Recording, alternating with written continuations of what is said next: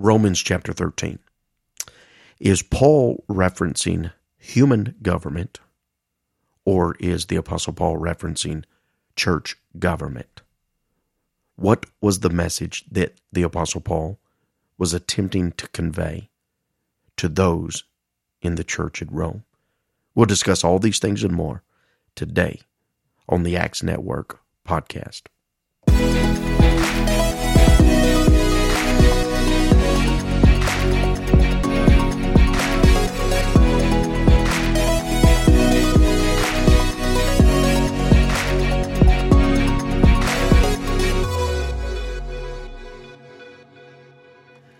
And we're back for another episode of the Acts Network podcast. And today we're going to discuss Romans chapter 13, verses 1 through 7.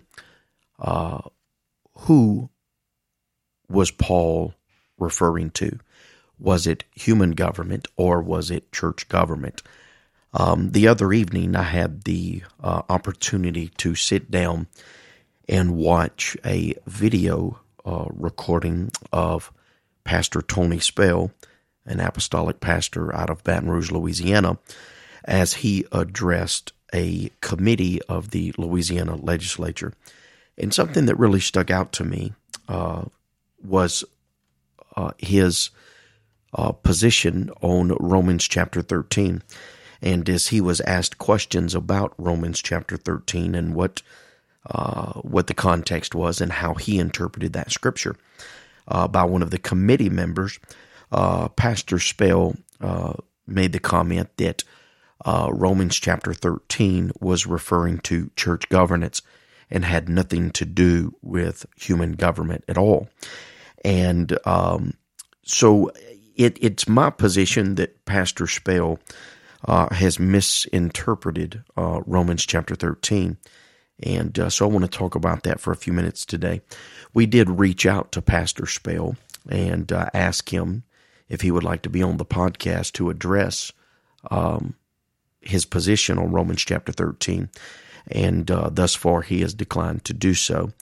And so we, are going to take those uh, first seven uh, verses there in Romans chapter 13 and, and we're going to discuss those today and, and see if we can put those into proper context.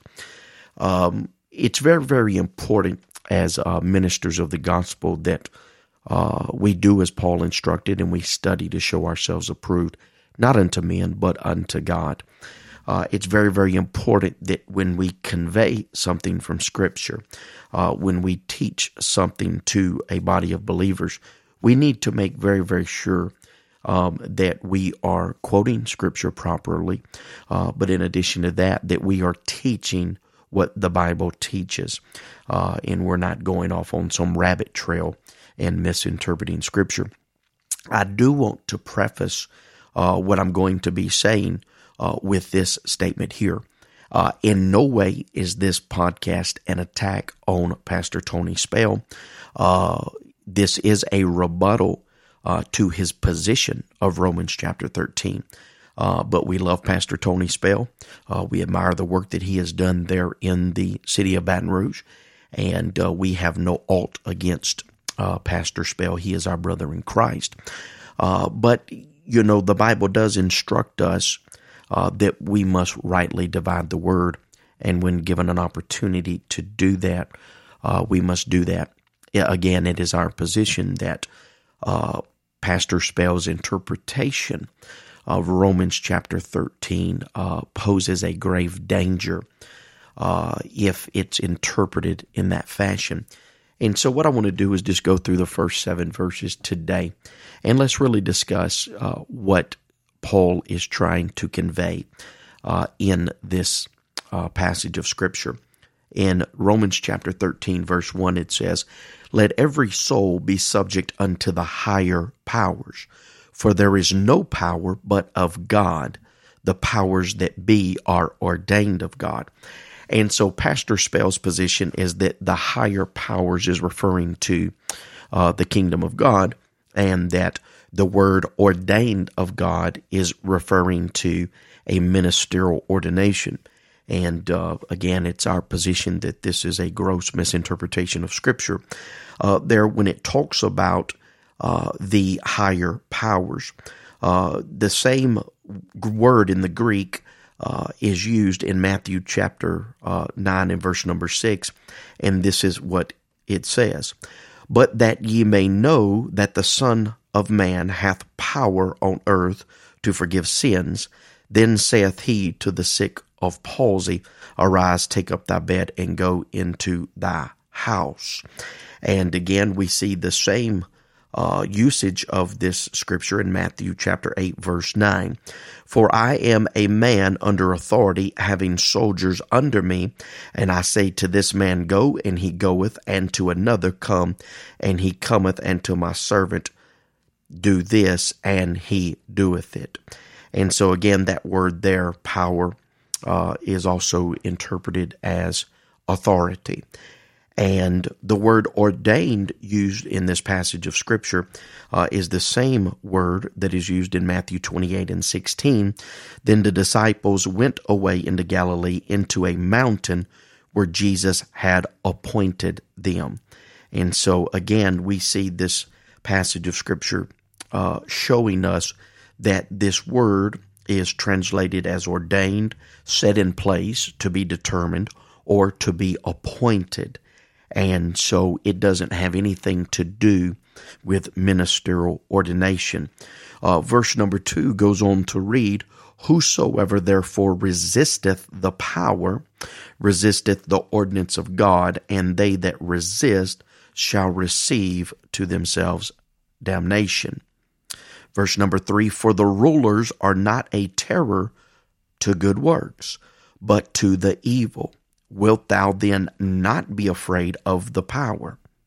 Do that which is good, and thou shalt have praise of the same. Now, here in Romans chapter 13, verse number 3, the word ruler is used. And if you go to Luke 23 and 13, and Pilate, when he had called together the chief priest and the rulers and the people. And so again, we see that the way this scripture is being used is it's referring to people in authority in an earthly government, those that uh, make decisions in a societal uh, format. To interpret Romans chapter 13, verse number 3, as saying that apostolic ministry or the fivefold ministry are rulers uh, would be out of harmony with the rest of Scripture because we understand that apostolic uh, positions and apostolic authority comes from a position of servanthood. And so, again, we feel that uh, Pastor Spell has grossly misinterpreted the scriptures. Uh, apostolic ministers are not rulers. We are not called to be rulers of God's bride uh, but we are called to be servants, to be pastors, teachers. Uh, and this is the role that we must fulfill. Now, going on and reading in Romans chapter 13, verse number 4 For he is a minister, or he is the minister of God to thee for good. For if thou do that which is evil, be afraid, for he beareth not the sword in vain. For he is the minister of God, a revenger to execute wrath upon him that doeth evil.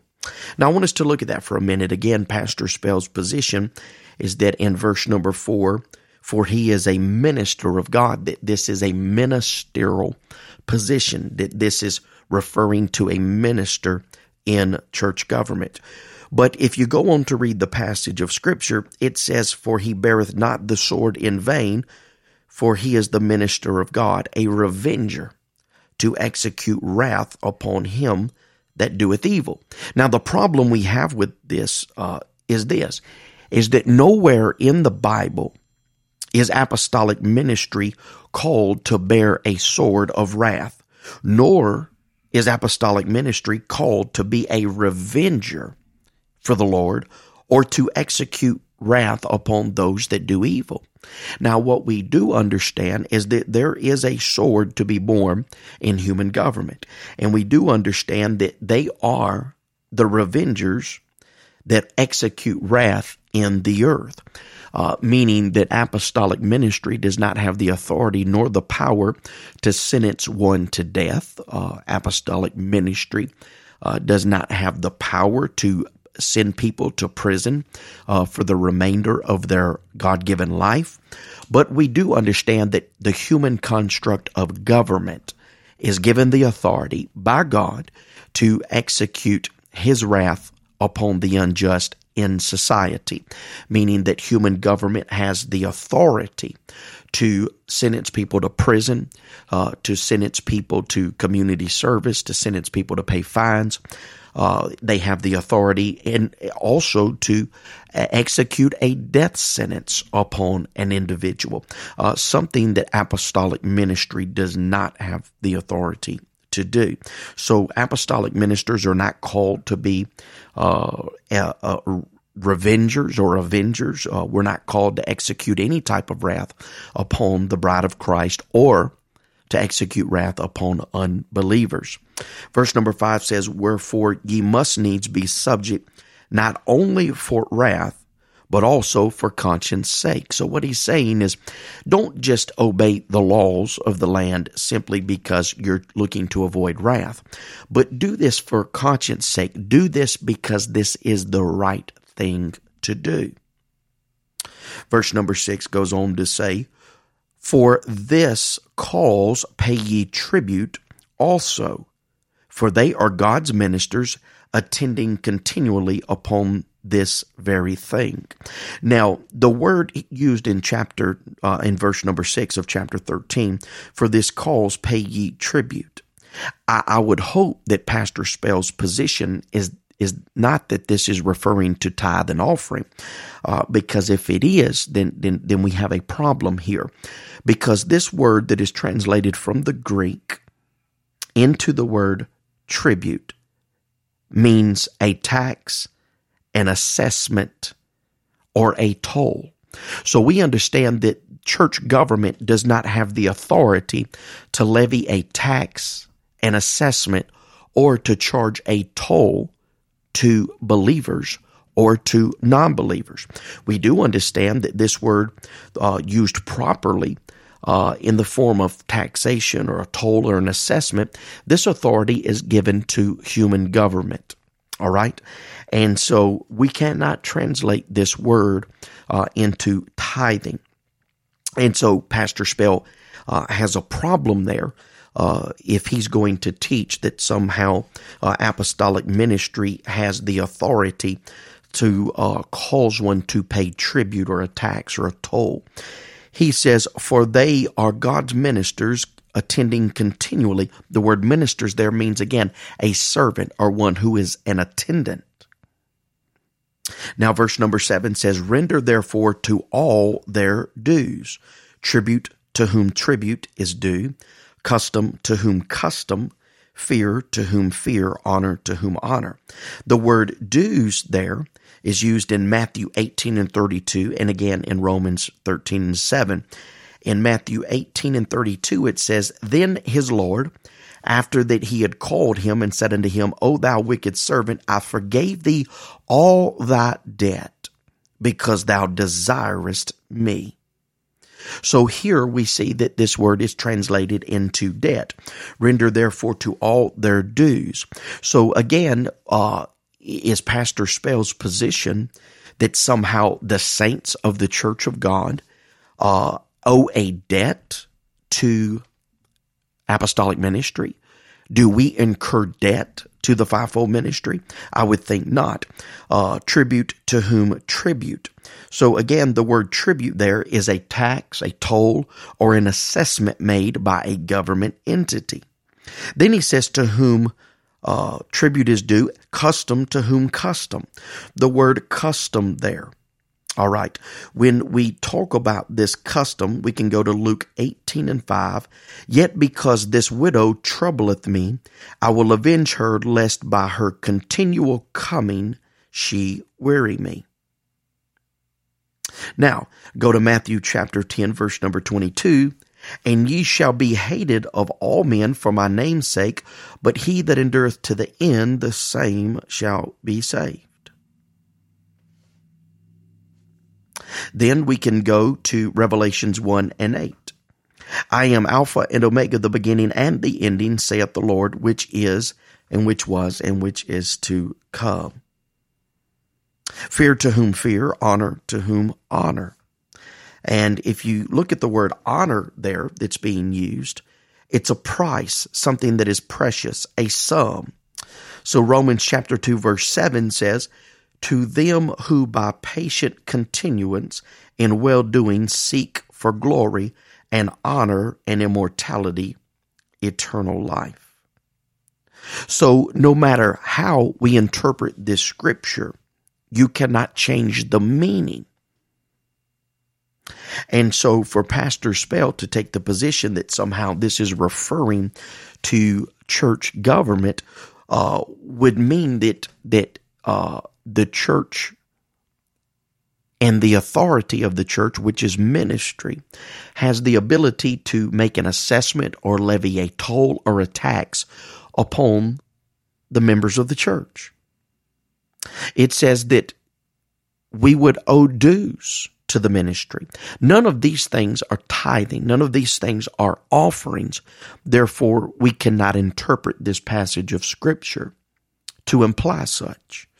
And so we believe that Pastor Spell's position of Romans chapter 13 is extremely wrong. And Paul is referring to uh, human government and not church governance. Now, another thing that Pastor Spell uh, mentioned in this uh, meeting with these government officials is he says Romans chapter 13 verse 8 states, "Oh no man anything." What he is saying is if you were to take this scripture literally, that we could not have a mortgage, that we could not have a car note, we could not incur any type of debt or financing. But see, this passage of scripture is not talking about that Oh, no man anything. What he is saying here is if you have incurred a debt, if you owe a tax, if you owe a toll or an assessment has been levied against you, he's saying pay that debt. Do not continue to owe them. Do not neglect to pay what is owed, but owe no man nothing. Pay your debts. That is the proper interpretation of this passage of Scripture. Another thing that I found uh, to be very, very uh, concerning was Pastor Spell stated that to wear a mask during this pandemic is to bear a false witness that if one wears a mask, if a believer wears a mask over their face, uh, to avoid getting the virus, that you are transgressing against the word of God, that you are bearing a false witness. Uh, from the passages that I read in the book of Exodus and the passages that I read in the New Testament concerning bearing a false witness against your neighbor, it means to bear a false testimony against him. And so uh, Pastor Spell's position is if I wear a mask, then I am telling uh, my neighbor I am safe to be around. And therefore, uh, I am telling a lie or I'm bearing a false witness. And this is simply not the case. This is, this is, uh, this is a gross negligence and abuse of scripture. Wearing a mask during a pandemic has nothing to do with bearing a false witness or bearing a false testimony. Because an individual wears a mask over their face, they're not stating that it is impossible to get the virus. They're not stating that somehow they are safe to be around. But they are simply wearing a mask, number one, because in some locations it is a mandate and government is asking us to do this for the benefit of society, uh, to avoid the spreading uh, of this virus as much as possible. Uh, it's not a prevention, but it is part of mitigating its spread. Uh, so to suggest that because a believer is wearing a mask, somehow he has transgressed against the word of God and is bearing a false witness, uh, again, that is a very dangerous position for one to take. And so we believe that Pastor Spell uh, is in error in the way that he interprets bearing a false witness. uh, and comparing that with wearing a face mask, as well as we believe he is in gross error the way he interprets Romans chapter 13. Uh, when you read Romans chapter 13 in its original text, in the Greek, there is no way, there is simply no way that one could leave from reading those passages and even remotely think that it's referring to church governance. It's just, it, it has nothing to do with church governance. Absolutely nothing. And so, um, again, uh, for most of our listeners out there, um, they're not Greek scholars, they're not biblical theologians.